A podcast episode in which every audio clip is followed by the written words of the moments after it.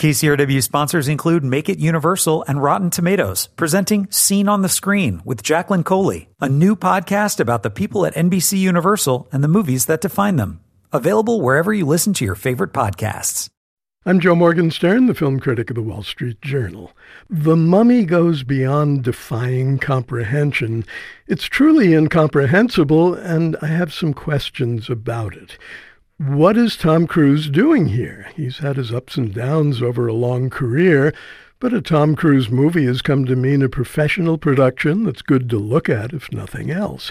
This one, his worst ever, isn't worth a first look, let alone a second one. The plot is unprofessional chaos with vague aspirations to parody.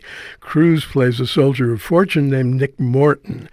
He looks like a baffled bystander when he isn't running, jumping, shooting, and fighting his way through the subterranean reaches of contemporary London, which is where most of the story is set. What's going on? This question is less general than situational. The basic plot is straightforward. An ancient and particularly nasty princess raises hell on earth after the inadvertent unearthing of her sarcophagus. More often than not, though, it's hard to know where we are or exactly when. Nick is afflicted by music video visions that take him here, there, and everywhere in temporal spurts. And the script is afflicted by continuity glitches. In one of them, a battle between good and evil is raging in a tunnel of the London Underground, but then Nick and his anthropologist lady friend are suddenly underwater, and not because they borrowed too much on their mortgage. Why is the villain so silly? No reason why the mummy shouldn't be female this time around. Her name is Ahmanet. She's played by Sofia Boutella, and she's a statuesque creature with a fierce visage enhanced by hieroglyphic tattoos. But she roars too much to much too little effect.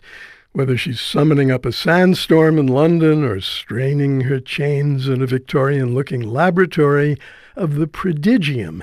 That's a shadowy organization presided over by Russell Crowe's Dr. Henry Jekyll. When he's questioned about his outfit's mission, he says only that our business is evil. Why would we want to see more of the similar, if not quite the same? This question is prompted by the place the mummy occupies as the kickoff attraction of the Dark Universe. These days, universes are being discovered right and left by astronomers and created with interconnected characters by Hollywood production and marketing executives. For them, a universe is the core of a franchise, and creating a franchise is considered the best way, or maybe the only way, to keep vast numbers of multiplex seats reliably filled. So we have DC comic universes competing with Marvel comics universes and now the Dark Universe, which is a far reaching Universal Pictures venture that will recycle such classic features as The Bride of Frankenstein and The Invisible Man into big budget, new fashioned oldies. We have not seen the last of Dr. Jekyll.